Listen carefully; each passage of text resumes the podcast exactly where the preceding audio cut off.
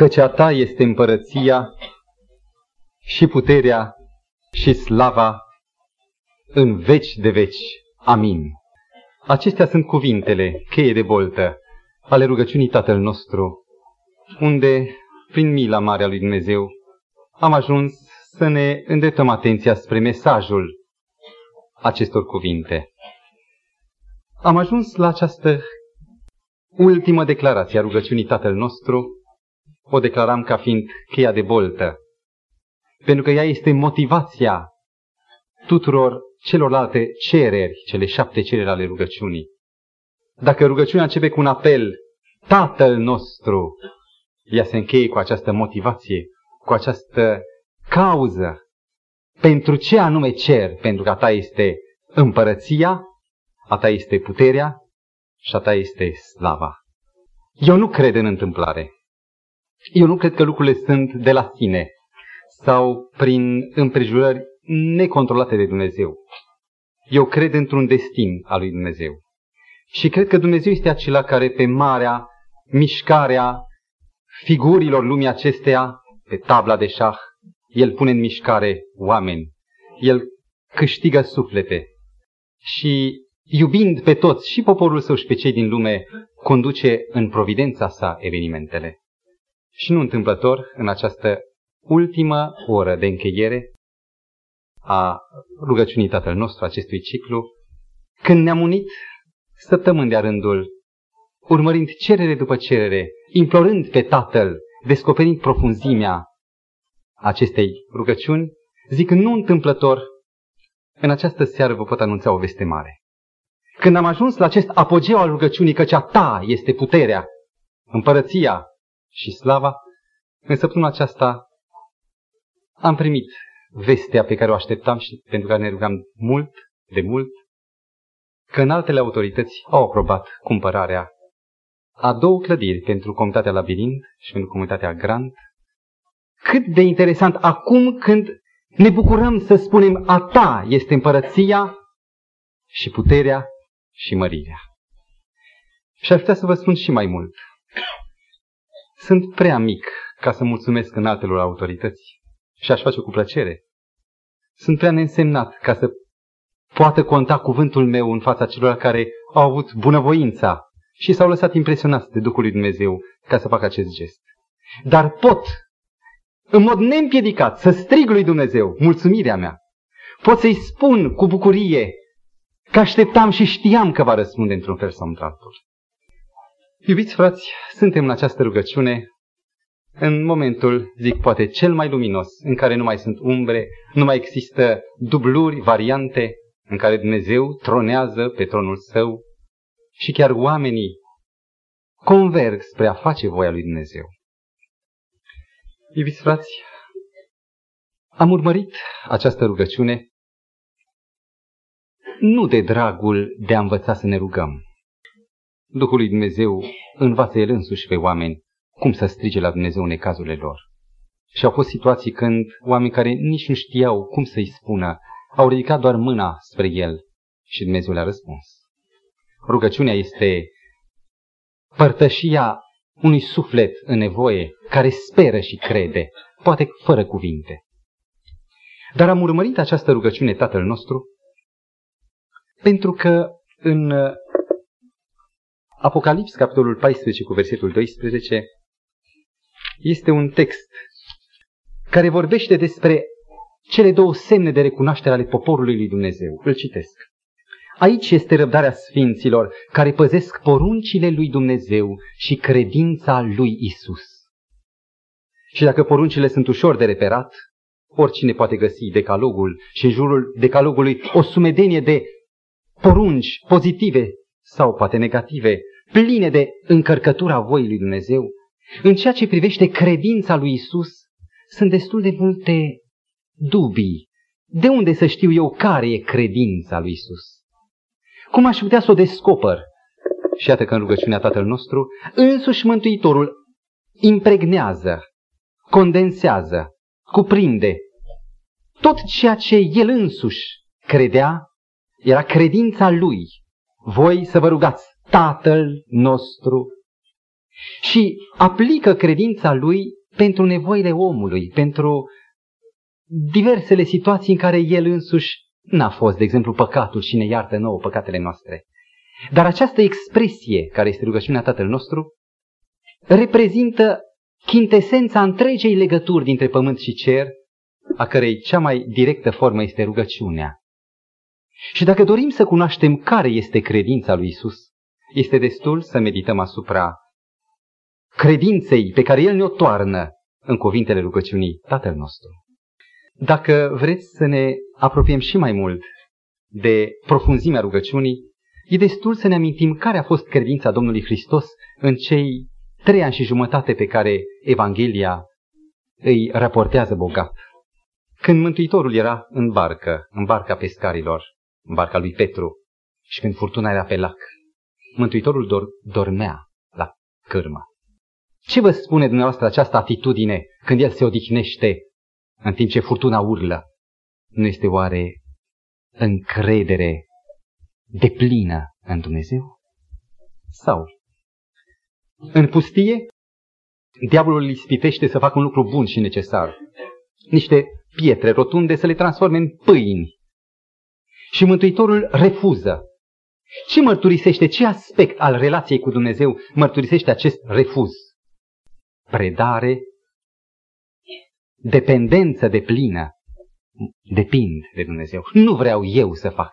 Iată o a doua trăsătură a credinței lui Isus, dependență de plină de Dumnezeu. Când ucenicii noaptea îl căutau și nu-l găseau, el aflându-se în muntele măslinilor, rugându-se lui Dumnezeu, ce trăsătura credinței lui Isus recunoaștem? Dacă nu alta, atunci părtășia, dorul după Dumnezeu, de a fi unit, o credință care are nevoie de Tatăl, fără de care nu poate. Și această credință, încredere de plină, dependență și părtășie, pornește activ la lucru Dimineața când se ivesc zorile, Mântuitorul putea să spună Ioan 4:34, Mâncarea mea este să fac voia Tatălui meu, să împlinesc lucrarea Lui, să fac o credință care nu e leneșă, care este lucrătoare.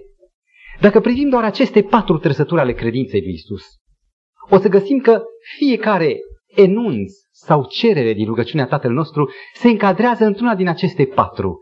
De exemplu, Tatăl nostru e încrederea, care ești în ceruri, încredere. Ne iartă nouă păcatele noastre, încrederea că Dumnezeu ne poate ierta. Ne izbăvește de cel rău, de asemenea, încredere. În ceea ce privește dependența, priviți, vă rog, facă-se voia ta. Sau pâinea noastră dă-ne-o astăzi. Sau nu ne duce pe noi în ispită, depind de El, e credința lui Isus. Sau pentru părtășie, vie împărăția ta. Doresc să te văd, să fii, să fii acasă la tine. Și pentru credința care lucrează, cererea sfințească-se în numele tău, sau precum în ceruri, așa și pe pământ. Acestea trei, unite în motivația rugăciunii, căci a ta este împărăția și puterea și slava sau mărirea, se încadrează în această mare deschidere a credinței Domnului Hristos, a conținutului acestei credințe. Oare acestea, unirea celor trei, declarația ta este împărăția, a ta este puterea și a ta este slava, sunt cumva întâmplătoare? Am auzit pe cei care se roagă și poate repetă rugăciunea Tatăl nostru că încheie cu niște formule doxologice sau de slavă înlocuitoare, ca de exemplu, că ta este mărirea, slava, cinstea, gloria. Nu-i greșit, dar lipsește împărăția și puterea. Ele sunt întâmplătoare sau nu? A vrut Mântuitorul să ne spună ceva prin acestea trei asociate și ele și nu altele? Nu sunt întâmplătoare. Dacă ne referim doar la căutările omului pe acest pământ, pentru ce se luptă el? Pentru ce se străduiește el?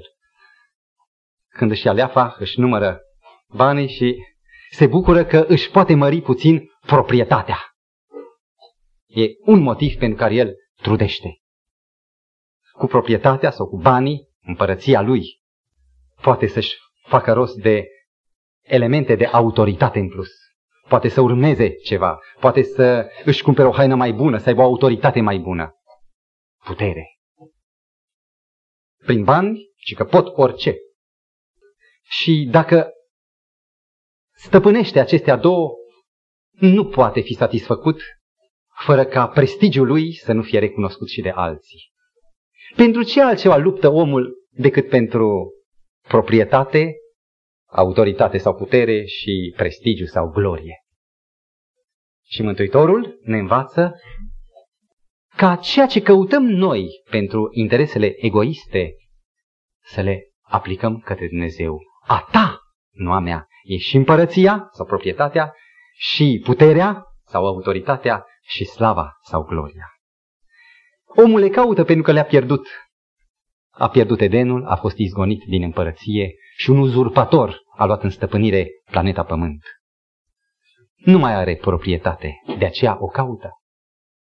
Apoi, își dă seama că ar vrea să facă și nu poate să facă decât ceea ce îl determină printr-o lege a păcatului. Se trezește că e rob și n-are putere nici autoritate.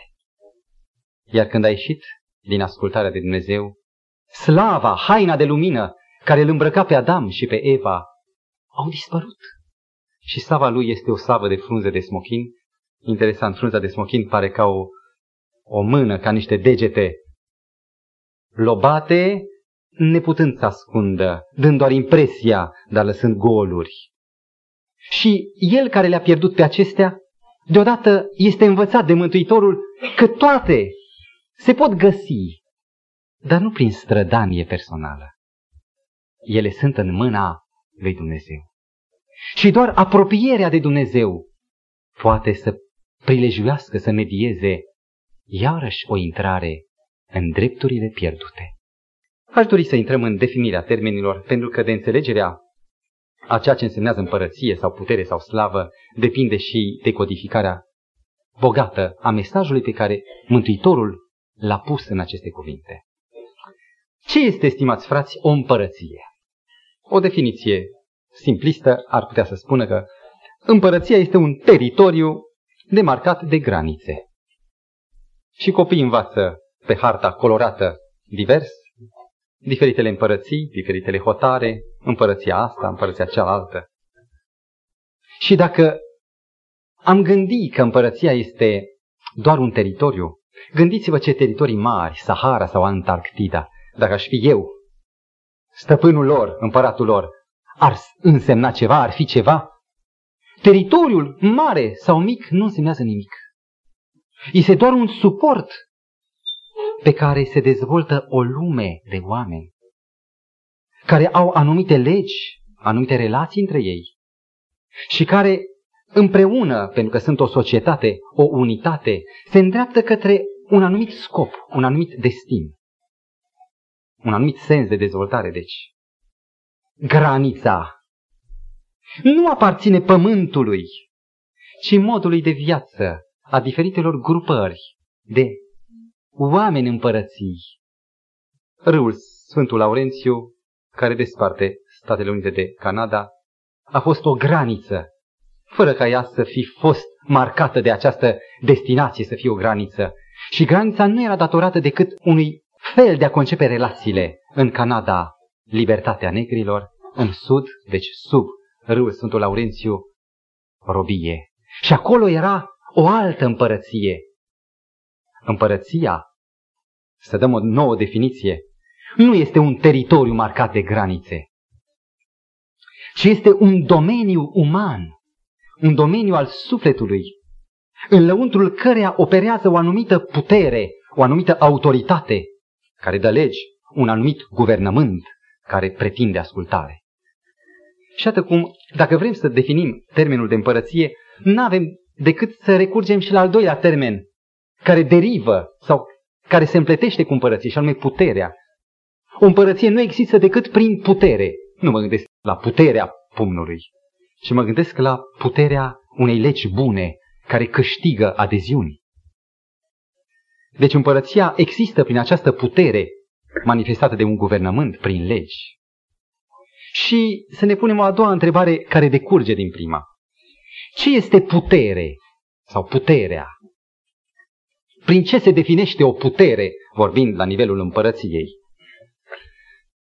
Dacă privim în istoria trecută, unde în mod special erau împărății, acum, în sensul propriu, au dispărut.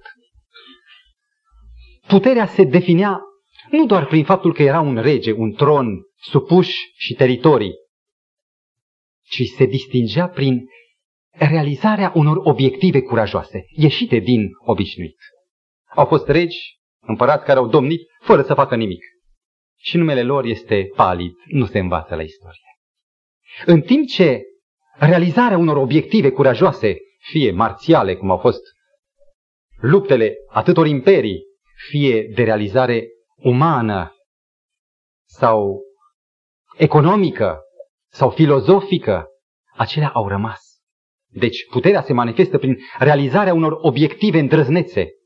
Apoi, puterea într-o împărăție se manifestă, se definește prin anularea opoziției, opoziție internă sau externă, de exemplu. O împărăție bună, o împărăție trainică este aceea care nu cunoaște elementul opoziție, l-a anulat. Și după ce anulează, în al treilea sens, puterea se manifestă prin angajarea părților, elementelor, oameni individuali, într-o mare unitate și angajarea acestei unități într-o singură linie de dezvoltare.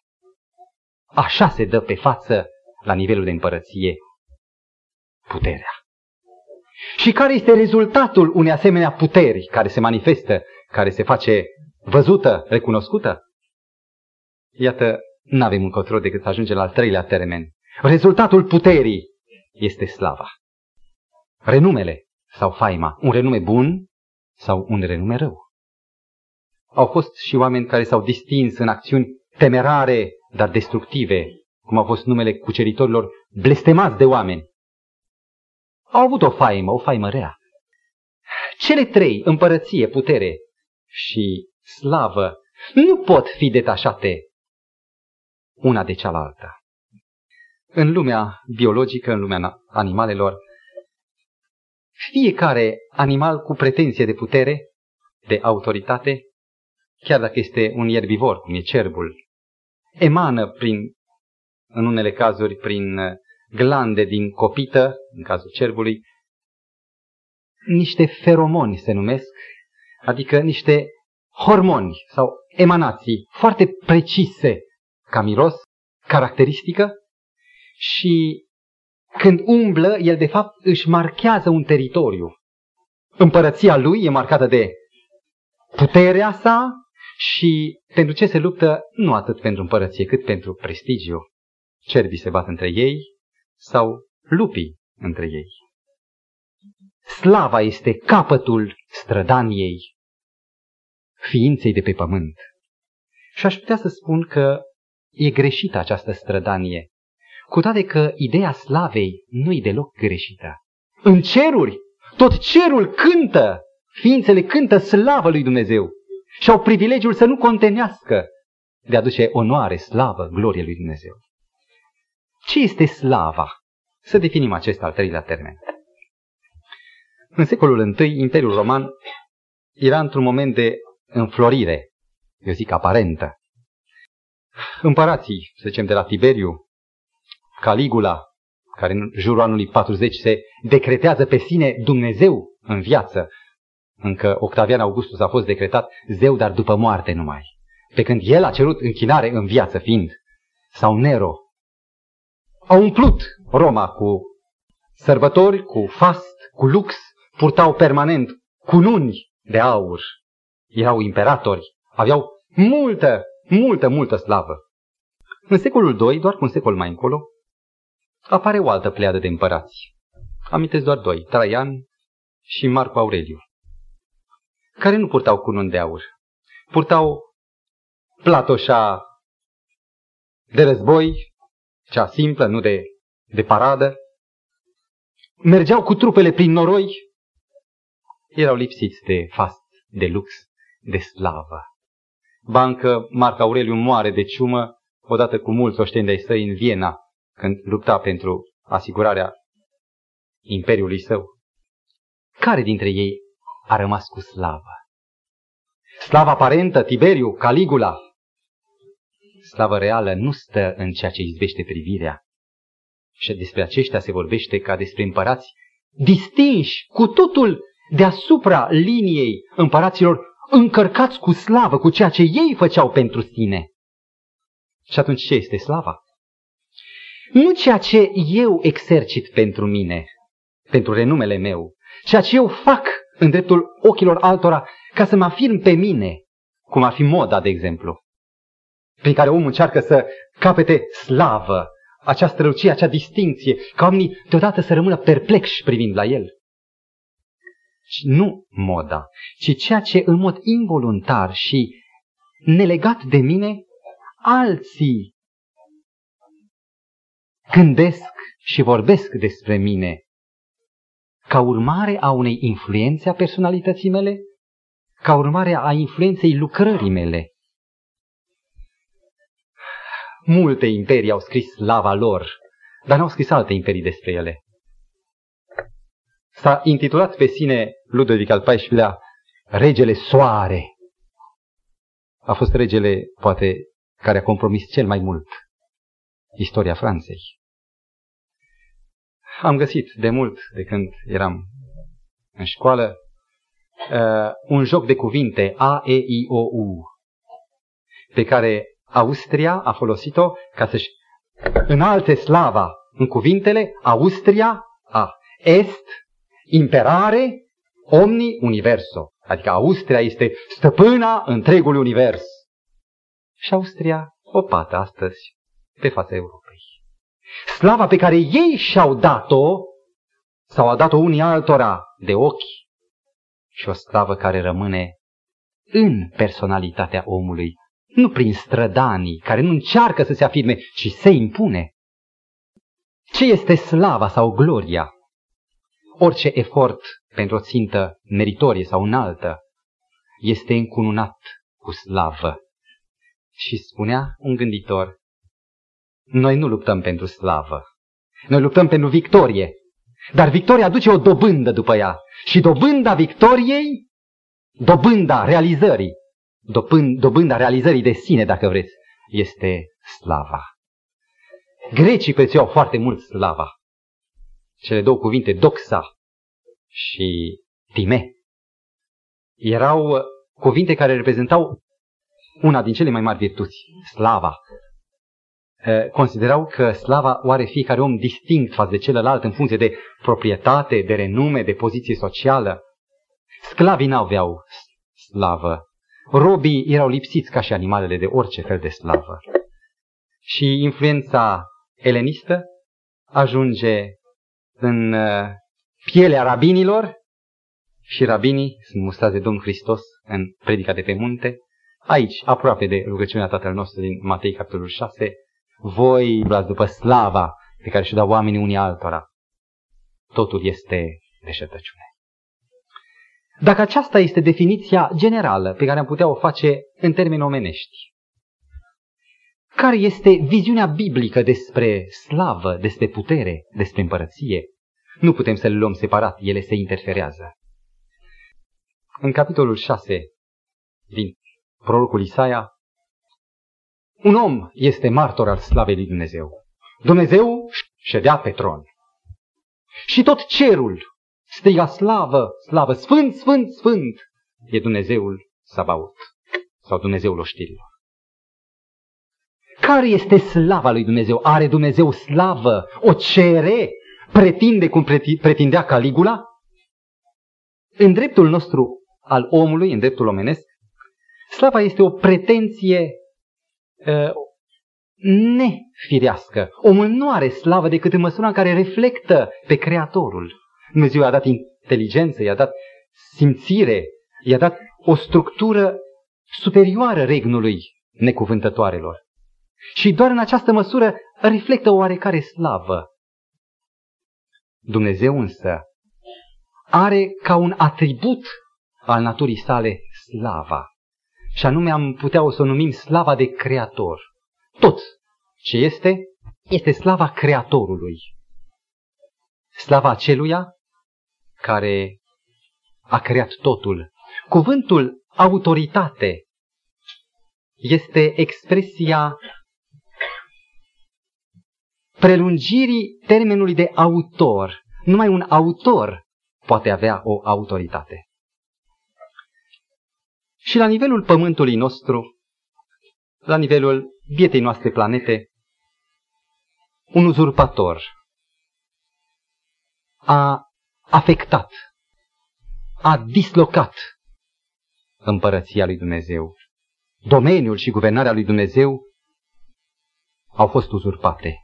Puterea creatoare, puterea creatoare a lui Dumnezeu a fost pervertită.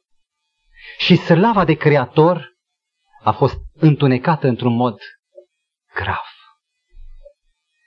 Și pentru planeta Pământ, care zace noapte, cerul a făcut un plan, așa numitul plan de mântuire, în care conferă o postură cu totul nouă, un loc cu totul distinct, și anume postura de mântuitor cu o slavă aparte.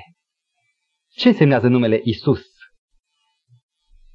Nu altceva decât mântuitor. Și slava care nu se cunoștea înainte, această slavă vine ca să răsară pe pământ. Matei 2 cu 2. Niște străini din Orient vin să caute pe împăratul de curând născut al iudeilor. Și în momentul nașterii Mântuitorului, a împăratului de curând născut, îngerii cerului ce declară? Ce cântă? Se unesc într-un cor îngeresc. Slavă lui Dumnezeu în locurile prea înalte.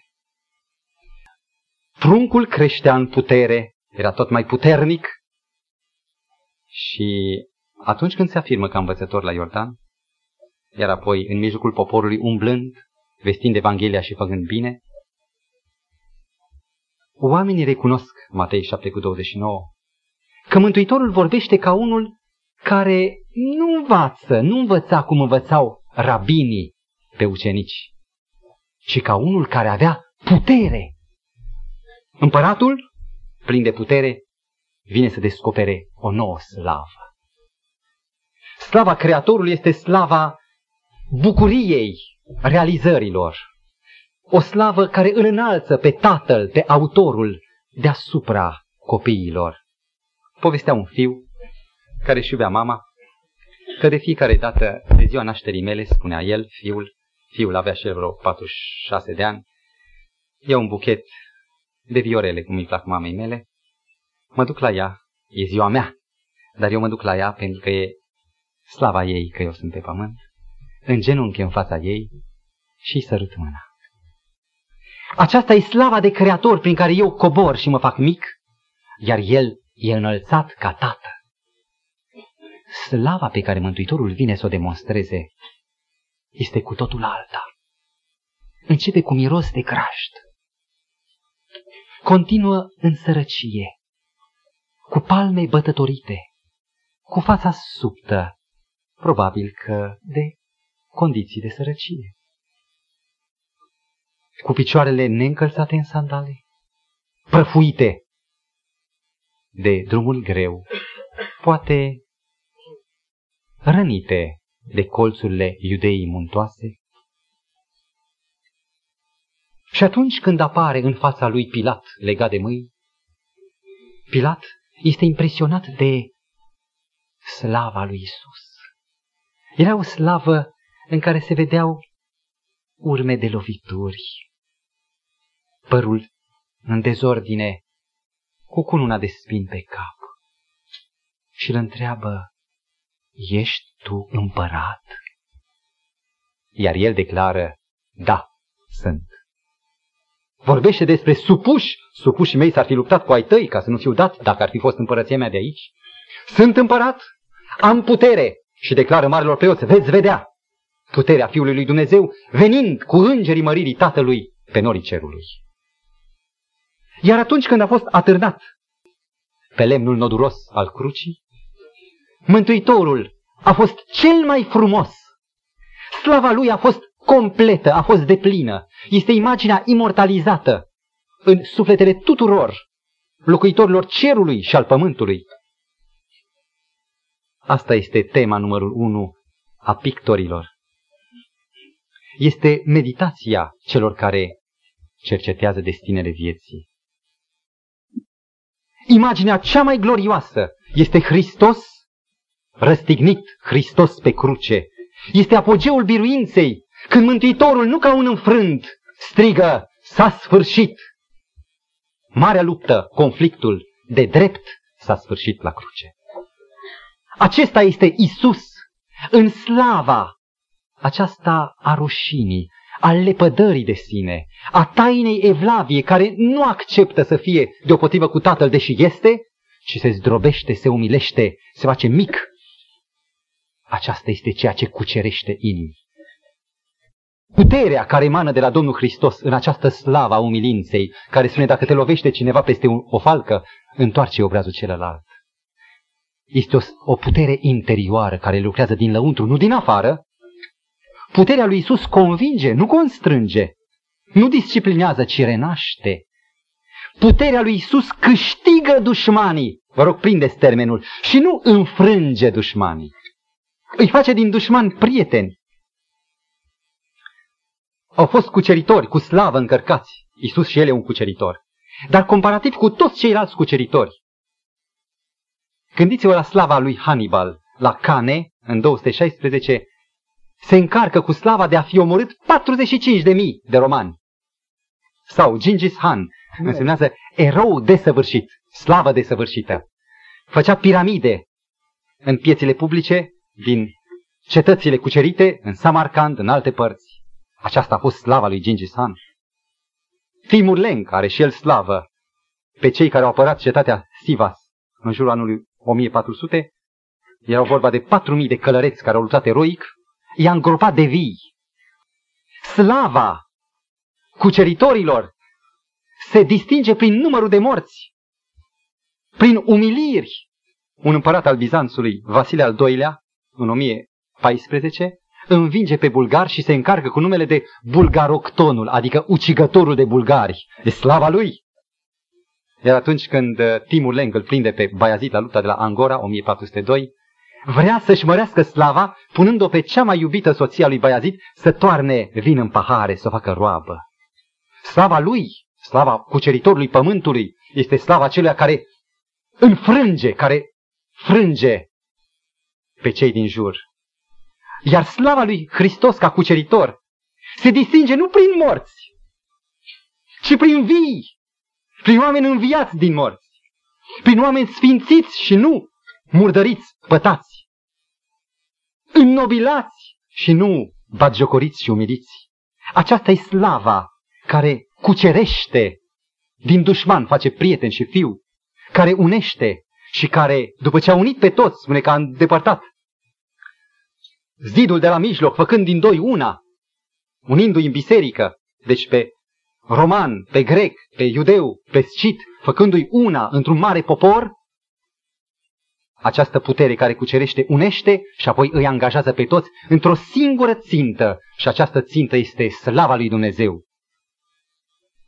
Aș vrea să vă relatez o întâmplare uimitoare în care se afirmă tocmai acest crez. A ta este împărăția și puterea și slava o experiență povestită de Stanley Kiambade, african, pastor în Uganda. Aceeași experiență am întâlnit-o povestită de Olga Ward, misionar în Uganda, în vești misionare din 9 februarie 83. Se povestește că în Uganda de vest, în dreptul munților Lunei, în districtul Kigezi, trăia un om bogat, Oduor. Și acest om bogat era temut avea pământuri multe, avea bani, avea putere, avea slavă. Și printre nevestele lui, una din cele mai tinere soții, pe nume Dorca, caută pe Dumnezeu și devine adventistă de ziua șaptea. Dacă până atunci Oduor era greu de înduplecat, greu de cumințit, acum când află că soția lui a devenit credincioasă, se închină nu Dumnezeilor, părinților săi, ci se închină Dumnezeului cerului, este dat peste cap și deschide o prigoană furioasă împotriva ei. O bate. Ea tace și rabdă și spune că Dumnezeul ei știe și a lui va fi intervenția. Când copilul lui Dorca se îmbolnăvește, strigă Oduor, ha, ha, ha, unde-i Dumnezeul tău? Ce, cine îți va vindeca? Care Dumnezeu îți va vindeca copilul? Și a spune, Dumnezeul meu, da, va vindeca și e vindecat. Încearcă să pună pe cealaltă femei să o mobilizeze pe drumul vechi, pe Dorca, bătându-le pe ele. Nereușind, se hotărăște să ia măsuri mari. Săturat de atâtea amintirea Dumnezeului ei, hotărăște să o trimită acasă să-și, să-i aducă înapoi zestrea pe care a dat-o Oduor părinților ei. Doar că merge degeaba știa că părinții ei sunt săraci și nu pot să dea bani înapoi. Dacă nu aduci bani înapoi, te omor. Ea a venit fără bani și acum urma doar sacrificiul. Dar ca să aibă un pretext în fața lumii, în fața altora, Oduor creează o situație. Pleacă într-o zi spre Congo, unde avea o întâlnire cu mulți prieteni, tot cu slavă, să bea. Și spune lui Dorca, cheile de la seiful meu sunt aici. Să ai grijă ca ochii din cap de cheile mele. De fapt erau cheie cu un breloc. Și Dorca pune cheia frumos la locul ei, n-avea voie nimeni să umble sau să aibă de-a face cu cheia. Însă se întoarce Oduor când ea era în grădină, era plecată, ia cheia de la seif, ascunde în buzunar, pleacă și acum urmează o satisfacție. Ce va face Dorca? Care Dumnezeu îi va mai da cheia din buzunarul meu înapoi? Și ca să fie și mai sigur că el nu-și va pierde cheia, trecând pe, la, pe lângă o rezervație, de fapt nu era rezervație, era un teren cu o baltă, unde peștii erau aruncați din apele curgătoare, unde erau păstați până în momentul vânzărilor, trecând pe, pe, pe lângă malul acestei bălți, acestui lac mic, face o gaură lângă un pom, ascunde cheia acolo ca să fie sigur că nimic și nimeni nu îi va lua. Cheia se întoarce sigur și bucuros și liniștit că de acum niciun Dumnezeu nu-i va putea lua cheia de acolo. Pleacă, bea două săptămâni.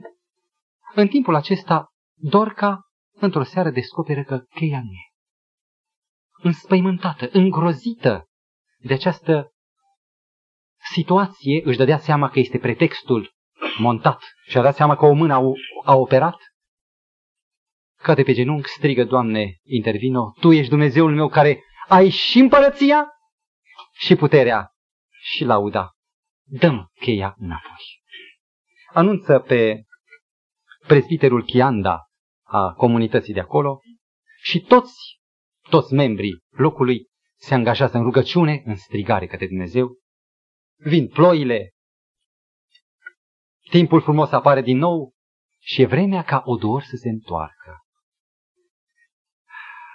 Sărmana Dorca știa că o așteaptă moartea. Caută mângâiere și încurajare de la surori și o soră bătrână îi spune, știi ce, Dorca? Un creștin moare luminos, bucuros, viața lui ascunsă cu Hristos în Dumnezeu. Nu se teme. Fii curajoasă. Mai mult, sărbătorește această bucurie că se va încheia ispitirea, se va încheia chinul și frica ta și durerea ta. Du-te în piață, cumpără ce-ți place mai mult, fă o masă bogată de la celelalte neveste. Mănâncă, bucură-te, cântați. Așa moare un creștin. Și Dorca zice, știi că e bună ideea. Și adună bănuții, merge în piață, unde era un vânzător de pește. A văzut un pește de vreo două kilograme să mănânce toți. N-avea bani mulți. Nu avea bani cât costa peștele, dar se târguiește și trage de negustor și negustorul, care era și el hrăpăreț, face un gest rar, ia peștele și dă cât ai și pleacă. Vine cu peștele acasă, anunță că va fi mâine o sărbătoare cu o zi înainte de venirea lui uh, Oduor și în timp ce pregătea peștele, găsește în intestine ceva tare. Când scoate, era brelocul roșu și scoate cheia. Zice, nu se poate imagina. Cheia de la seiful lui Oduor. Anunță pe credincioși, fetelor nu le spune nimic. Pune cheia la loc și Oduor, întorcându-se, caută să-și dezgroape cheia de lângă trunchiul de pom, dar nu mai găsește nimic. Apele au fost atât de puternice, ploile, încât au măturat locul și cu gaură, cu cheie, cu tot. S-a dus. Nu nimic, am să fac un apel la firma de unde am cumpărat seiful, dar am motiv să tabăr pe nevastă. Și către miezul nopții, cu o falcă în cer și alta în pământ, vine? Ei bine, hoață, ticăloasă, dă cheile, mi-ai furat cheile să iei banii. Și apucă un fier în mână să o lovească. Și spune, nu da, pentru că cheia e aici. Unde-i cheia? Unde-i cheia? Dă cheia! Și a merge, scoate din cutie și de cheia. Era încă puțin și paraliza de surpriză. N-a scos un cuvânt minute întregi. A luat cheia, s-a uitat la ea, nedumerit, a ieșit afară. A doua zi se întoarce și spune, cum a ajuns cheia la tine? Păi nu mi-a lăsat mie cheia. Ce unde ai lăsat-o? Nu, nu, nu, stai, că eu am luat-o. Am venit, am făcut, am îngropat-o și s-a dus, nu mai e. Și mă întrebam, care Dumnezeu poate să-ți mai dea cheia înapoi? Iar ea spune, da, Dumnezeul meu e un Dumnezeu tare. A lui e toată împărăția. Și fundul apei e a lui. Și peștii sunt ai lui. A lui e puterea. A lui e și slava. Și omul acesta, uluit, spune Dorca, Dumnezeul tău, vreau să fie și Dumnezeul meu. Și în sabatul următor, Dorca, însuțită de aparent un rob, era odor, nu mai era mândru. S-a dus slava. Era mic și smerit, mergeau amândoi către casa de rugăciune. Aș dori, stimați frați, să mergem mai departe. Aceasta a fost doar o paranteză. Spre una din punctele de vârf, de culme ale soliei a ta este împărăția și puterea și slava. Observați că toate celele din rugăciunea Tatăl nostru au o aplicație interioară. Eu nu cer, Doamne, fă cu tare în afara mea, iar eu îmi văd de treabă, ci zic, Doamne, în cele șapte cereri, intervină în mine. Facă-se voia ta aici, vină împărăția ta aici, chiar și când mă rog pâinea noastră, cea de mâine, cum spune în original, este un apel către Dumnezeu ca să-i dea putere a să muncească pentru banii care să-i investească mâine în pâine. În toate acestea este o cerere pentru sine, în lăuntru. Iar atunci când spune copilul lui Dumnezeu că cea ta este împărăția slava, împărăția puterea și slava, oare acestea nu se referă tot în lăuntru? Au dar o aplicație exterioară? Eu sunt convins că rugăciunea nu se realizează decât în măsura în care înțeleg aplicarea acestor trei domenii pentru inima mea. Ce e mai important? A doua venire a Domnului Hristos sau venirea împărăției în inima mea? Eu sunt convins că dacă va veni împărăția aici, în inimă, a doua venire nu mă va surprinde. Voi fi pregătit și voi fi al lui. Cine declară a ta este împărăția, puterea și slava, acela declară abdicarea eului în favoarea lui Isus. Și dacă nu mai are nici împărăție, dacă nu mai are nici putere sau autoritate și nici slavă, ce mai rămâne? Numai robii n-aveau slavă, slavă. Și să știți că omul, când devine rob, fără slavă omenească, începe să devină un container, un acumulator al slavei, al puterii și al împărăției lui Dumnezeu. Apostolul Pavel vorbește în 2 Corinteni 3 cu 18, noi privim la slava lui și suntem schimbați din slavă în slavă. La care slavă credeți că se uită?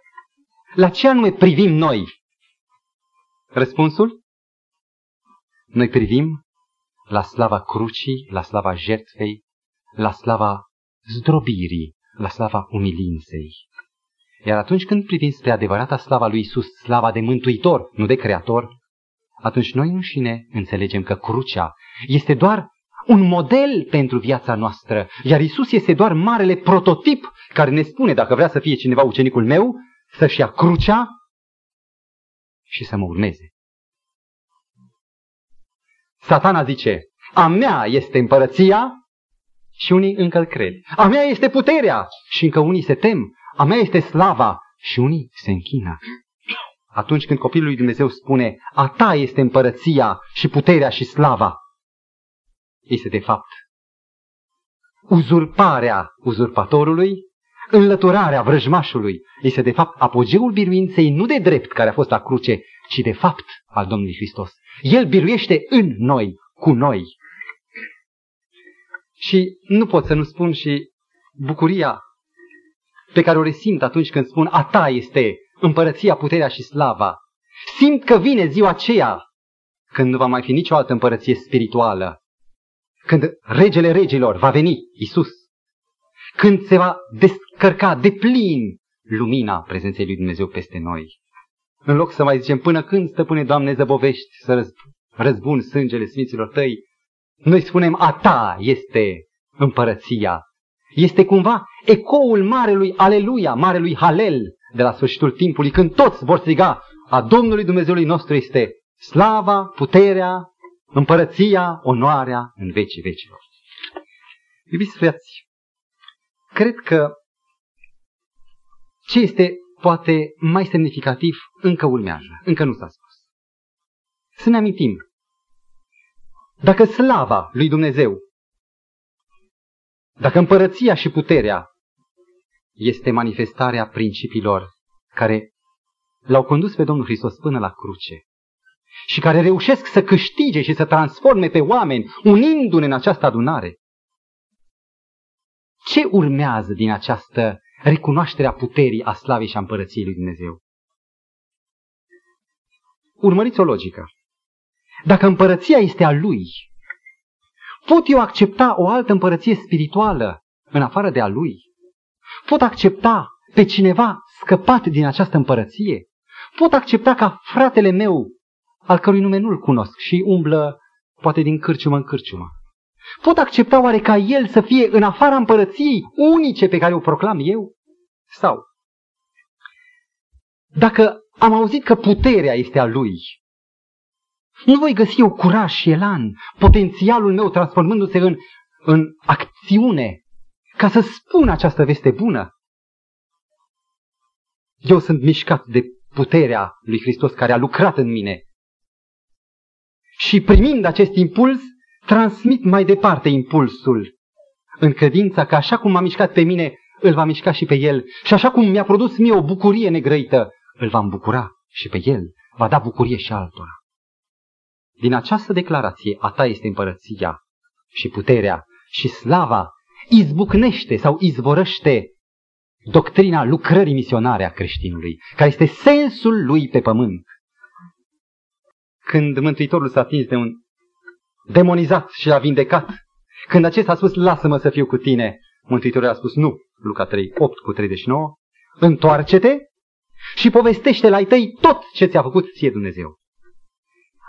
Orice recunoaștere a împărăției, a puterii și a slavei lui Dumnezeu ne conduce la mărturisire. Nu poți altfel. În Ioan 10 cu 9 e un text deosebit. Îmi lipsește timpul ca să insistăm asupra lui. Unde Mântuitorul spunea că oaia care ascultă glasul meu, oaia mea, va intra și va ieși și va găsi pășune.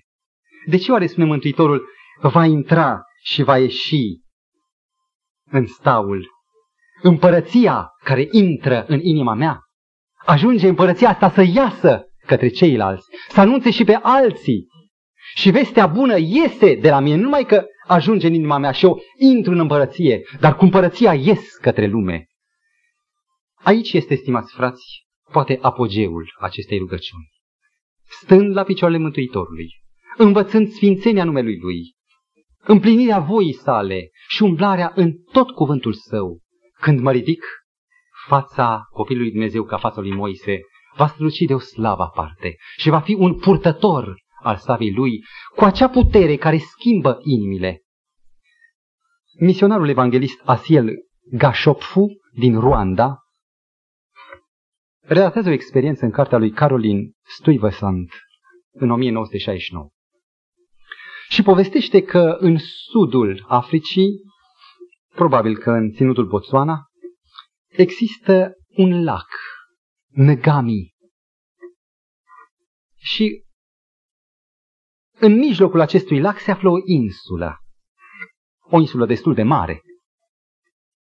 Când Evanghelia a venit în Africa, a câștigat pe băștinași. Și băștinașii au spus, hai să mergem și noi pe insula din lacul Ngami, să vestim și celorlalți vestea cea bună și iubirea lui Dumnezeu. A plecat primul, al doilea, până al șaselea. De fiecare dată când ajungea cineva acolo, acesta era obiceiul, era omorât și mâncat. Și s-au cutremurat. Cine mai poate merge să vestească dragostea când cu dragostea au venit? Un tânăr, aflând dragostea lui Hristos, spune, nu pot să nu merg acolo. Te vor omorâ! Pe șase au mai mâncat, toți te mănânce și pe tine. Și spune, păi am și din Biblie că mesagerii lui Dumnezeu au fost prigoniți și omorâți. Nu mă sperie vestea că voi fi omorât. E ultimul tău drum. Trebuie să merg, lăsați-mă. Atunci, cu lacrimi în ochi, o să stăm și o să ne rugăm până vei veni, până ne vei aduce o veste. Au stat pe mal văzând bărcuța mică, vâstită încet, încet de tânărul acela înflăcărat. Până când nu s-a mai văzut la orizont, până când insula a apărut și în sfârșit coboară pe această insulă cu păduri frumoase, bogate. Se întreba ce să fac ca să vestesc acestora Evanghelia, cum să încep, cum să o rostesc. Și i-a venit o idee, s-a rugat între pomii aceia frumoși, copacii, pădurii, în mijlocul florilor, i-a venit ideea să predice pomilor și florilor dragostea lui Isus. Era așa de frumos locul încât a început să predice și zice, poate cineva va auzi. Și a început predica cam așa, voi copacilor, știți cine v-a făcut pe voi? Dumnezeu v-a făcut. Florilor frumoase, știți cine v-a făcut pe voi? Dumnezeul cerului v-a făcut pe voi. Și voi păsări care cântați, știți cine v-a făcut pe voi? Dumnezeu v-a făcut. Și copaci frumoși. De ce v-a făcut Dumnezeu atât de frumoși? Pentru că El vă iubește. Florilor frumoase. De ce v-a făcut Dumnezeu atât de frumoase și atât de parfumate? Pentru că Dumnezeu vă iubește. În mod simplu. Cum știa El. Și păsări. De ce cântați atât de frumos? Pentru că Dumnezeu vă iubește. Azi așa, mâine așa. Continua să predice la pomi, la flori, la păsări. Și începea să spună, pomilor, știți voi de ce a dat Dumnezeu pe Fiul Său să moară? Pentru că iubește pe locuitorii acestei insule. Flori frumoase, știți de ce a dat Dumnezeu pe Fiul Său să moară? Pentru că iubește pe locuitorii acestei insule și așa mai departe. Într-o zi, niște păștinași umblă prin pădure să caute lemne uscături pentru foc. Și în pădure aud glasul acesta vorbind, pentru prima dată, în predicile lui, care se luau de la cap, care continuau treptat, deschizând lumina doctrinei cuvântului și a dragostei lui Dumnezeu. Și toată unul întreabă, e glas de animal? Nu, zice, e parcă e glas de om. S-au apropiat tiptil și au ascultat. Ce interesant! S-au întors și au spus și altora și a doua zi au venit și alții și au ascultat. Tânărul vorbea ca de unul singur, nu știa că este auzit. Aceștia veneau și le plăcea. Au mers înapoi și au chemat și pe mai mulți. Și vreo o săptămână tot așa a mers. Tânărul nu știa că i-a auzit. Și în cele din urmă,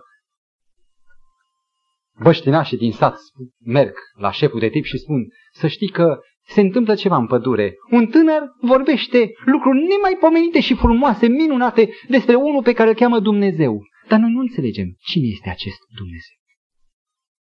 Și atunci, șeful de trib, uh, impacientat, îl cheamă pe adjunct și spune, te duci și cercetezi și îmi dai raportul.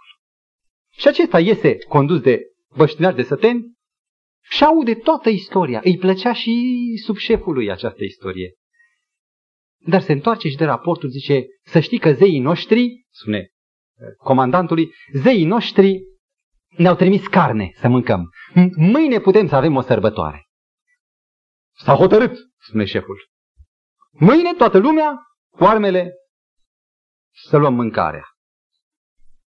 Și a doua zi, șeful și-a sulița ascuțită și merg încet și aud deja glasul care înaintează, se apropie. Ce frumos vorbea și încă vorbea așa copacilor. Știți voi de ce va veni pe pământul acesta Fiul lui Dumnezeu cu îngerii lui? Ca să ne ia pe noi la el cu flori frumoase. Știți de ce? Și relua ideea de trei, de patru ori. Va veni cu îngeri, îngeri puternici. Oamenii erau pătrunși. Șeful se ridică, iese în față și deodată tânărul vede pe șef cu lancea cu sulița în mână și șeful face un semn adjunctului să să-l termine. Adjunctul se ridică, dar oamenii spun, nu încă, toate au răsărit zeci de capete, lasă-l să ne mai spună și îl mâncăm după aceea. Și predicatorul continuă, de data asta, voi oameni buni, voi băștinașe acestei insule, știți voi ce și cum? Întrebare după întrebare. Șeful de trip era atât de pătruns încât se sprijinea în sulița lui și nu și-a dat seama că sulița a atins piciorul și se sprijinea în propriul lui picior. Sângele a început să curgă și stătea încremenit nesimțind durerea, ascultând atât de atent. La un moment dat strigă, vreți voi, oameni buni, să fiți fii acestui Dumnezeu atât de minunat? Și șeful ridică mâna. El vrea. Și alți oameni ridică și ei mâna. Tânărul merge, întinde mâna și spune, Dumnezeu te cheamă să fii copilul lui. Strânge mâna și vede odată sângele curgând. Îmi pare rău ce s-a întâmplat. Șeful vede și el și spune, nu nimic, am fost atât de atent încât n-am simțit. Cu barca întoarsă, merge din nou spre ai lui, să dea o veste bună. N-a fost mâncat. Predica, cum Dumnezeu a rânduit-o, a atins sufletele lor. Așa simplă, așa figurativă. Să ducă vestea bună celor de acum intrați în împărția lui Dumnezeu, că șeful de trib a hotărât ridicarea unei biserici ca să se închine Dumnezeului adevărat și să scape de idolatrie. Iubiții mei, aici, în lucrarea misionară, este capătul rugăciunii Tatăl nostru. Cine zice, a ta este împărăția și puterea și mărirea, acela lucrează pentru această împărăție, trăiește pentru ea. Nu poate fără să spună tuturor cât de mare și cât de bun e Dumnezeu. Iar atunci când noi vom spune amin, acest ecou al întregii rugăciuni se va înfige chiar cu numele lui Isus. Citiți Apocalipsul 3 cu 14. Acest amin este numele Domnului Hristos. Facă Domnul ca Isus, acest amin, martorul credincios și adevărat, să fie pecetea pe sufletele noastre, să fie El cuvântul decisiv care să ne dea o turnură nouă și ca tot ce suntem și să avem să fie doar un foc pentru împărăția Lui care să câștige suflete în veci de veci. Amin.